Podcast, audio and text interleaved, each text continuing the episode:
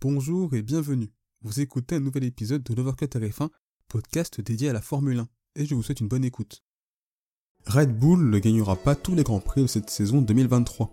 La faute à un week-end de Singapourien aux allures de naufrage certes relatifs, et même si la victoire de Carlos Sainz est un événement important à souligner, eh bien la chute d'une écurie dominante l'est bien plus à mon sens, et l'on va donc essayer de comprendre les raisons de cette baisse de performance du team autrichien. Est-ce un épiphénomène ou bien quelque chose de bien plus profond? Alors si l'on commence par les chiffres, c'était le premier Grand Prix sans Red Bull en Q trois depuis la reprise en deux mille dix-huit, soit depuis près de cinq ans, et ça montre à quel point Red Bull a souffert sur le tracé de Marina Bay. D'ailleurs, si on évoque le circuit de Singapour, c'est une piste très atypique, où la pyrodynamique prime du fait des nombreux virages que constitue le circuit. Des virages globalement à basse vitesse, il est donc crucial d'avoir une monoplace avec une très bonne motricité pour s'extirper de ces virages lents moyens, une monoplace qui ne souffre pas de sous-virage parce qu'une F un qui galère à tourner à Singapour et le week-end risque d'être très long.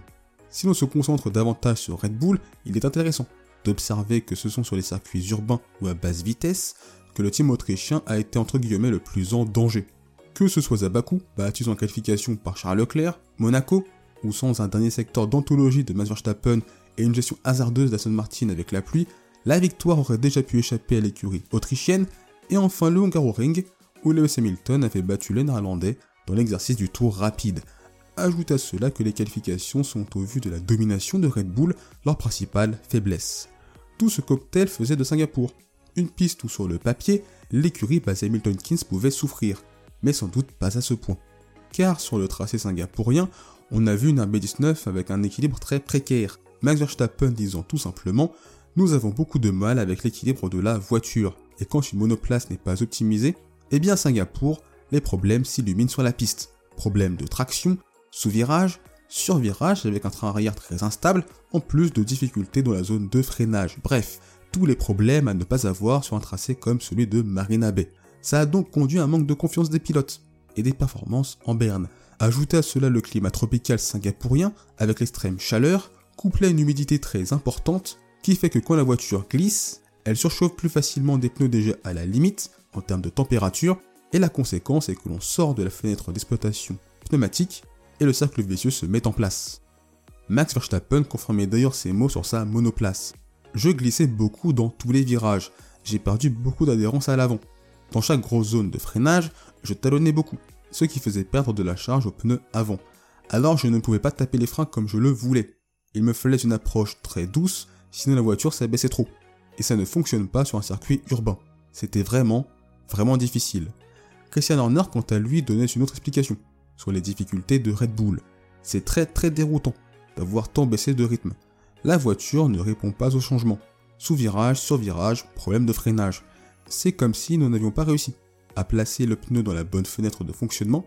Habituellement, quand vous voyez un écart aussi grand, c'est parce qu'un pneu ne fonctionne pas fondamentalement. » Quand on compare le tour de Q deux entre Max Verstappen et Liam Lawson, il est troublant de voir l'AlphaTauri battre la Red Bull dans l'immense majorité des zones de réaccélération.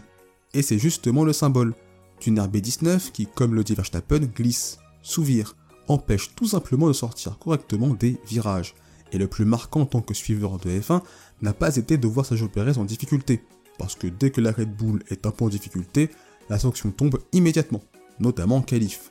Mais c'était de voir Verstappen autant souffrir, lui qui était sur un nuage, maîtrisait tout, et le contraste est assez saisissant.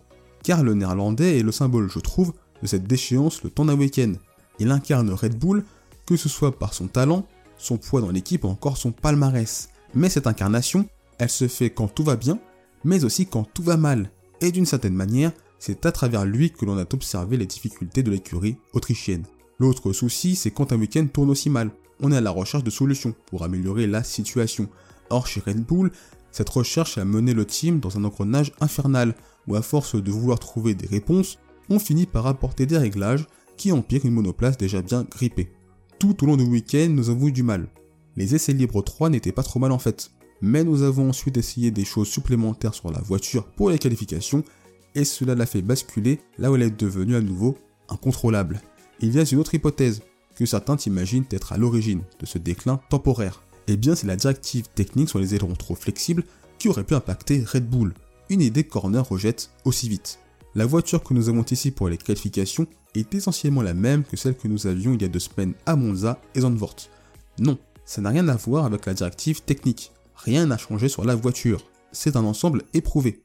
Il n'a tout simplement pas répondu sur ce circuit, sur cet asphalte, et je partage plutôt son point de vue, car j'ai du mal à imaginer que des ailerons moins flexibles fassent perdre quasiment une seconde à une équipe. Ça me paraît beaucoup trop gros pour être vrai, avec en plus des monoplaces où les ailerons ont moins d'importance, notamment dans l'appui total généré par une F un, puisque l'immense majorité se génère via le plancher sous la monoplace. En tout cas, le constat est sans appel. Red Bull a été battu en qualification par des Haas et Liam Lawson, qui était sur sa troisième course avec une AlphaTauri. C'est le signe certes d'un plateau très resserré, surtout dans l'exercice du tour rapide, et qui ne permet pas de passer à côté, même pour Red Bull, l'écurie dominante de la saison. Il faut quand même noter qu'en course, ça a été bien mieux, avec la cinquième place de Verstappen et la huitième de Perez. Mais quand on souffre à ce point en qualification sur un circuit urbain, eh bien le problème est que dépasser dix voitures avec une monoplace pas au point devient mission impossible. Mais on a pu voir que tous les problèmes ont été plus atténués, par une monoplace davantage en gestion et donc très loin de la limite. En tout cas, ça rien peut se faire, avec le Grand Prix de Singapour deux mille quinze, une époque où Mercedes dominait la discipline, et dans la cité-état, les flèches d'argent ont été tout bonnement nulle part. cinquième et sixième en qualification, à plus d'une seconde de la pole de Vettel, et quatrième plus abondant en course, sans être une fois dans le coup pour le podium. Et à l'époque, c'était déjà un énorme événement où, comme aujourd'hui, Singapour fut un moment hors du temps. Ce week-end s'apparente donc à un énorme accro, où même si plusieurs raisons peuvent l'expliquer, faire le constat que tout ça suffit à faire de Red Bull une équipe tout bonnement banale le temps d'un week-end, eh bien ça peut interpeller. Malgré tout, cette somme de problèmes a abouti à une monoplace presque inconduisible sur le tracé de Marina Bay. Mais comme Mercedes en deux mille quinze sur le même circuit, l'hypothèse de l'accident reste le plus probable. Et nul doute que le Grand Prix du Japon sera très intéressant sur ce point, afin de comprendre si c'était un simple accident de parcours ou quelque chose de bien plus profond. Merci d'avoir écouté cet épisode. S'il vous a plu, n'hésitez pas à vous abonner au podcast de Overcut R F un ainsi qu'à la chaîne YouTube.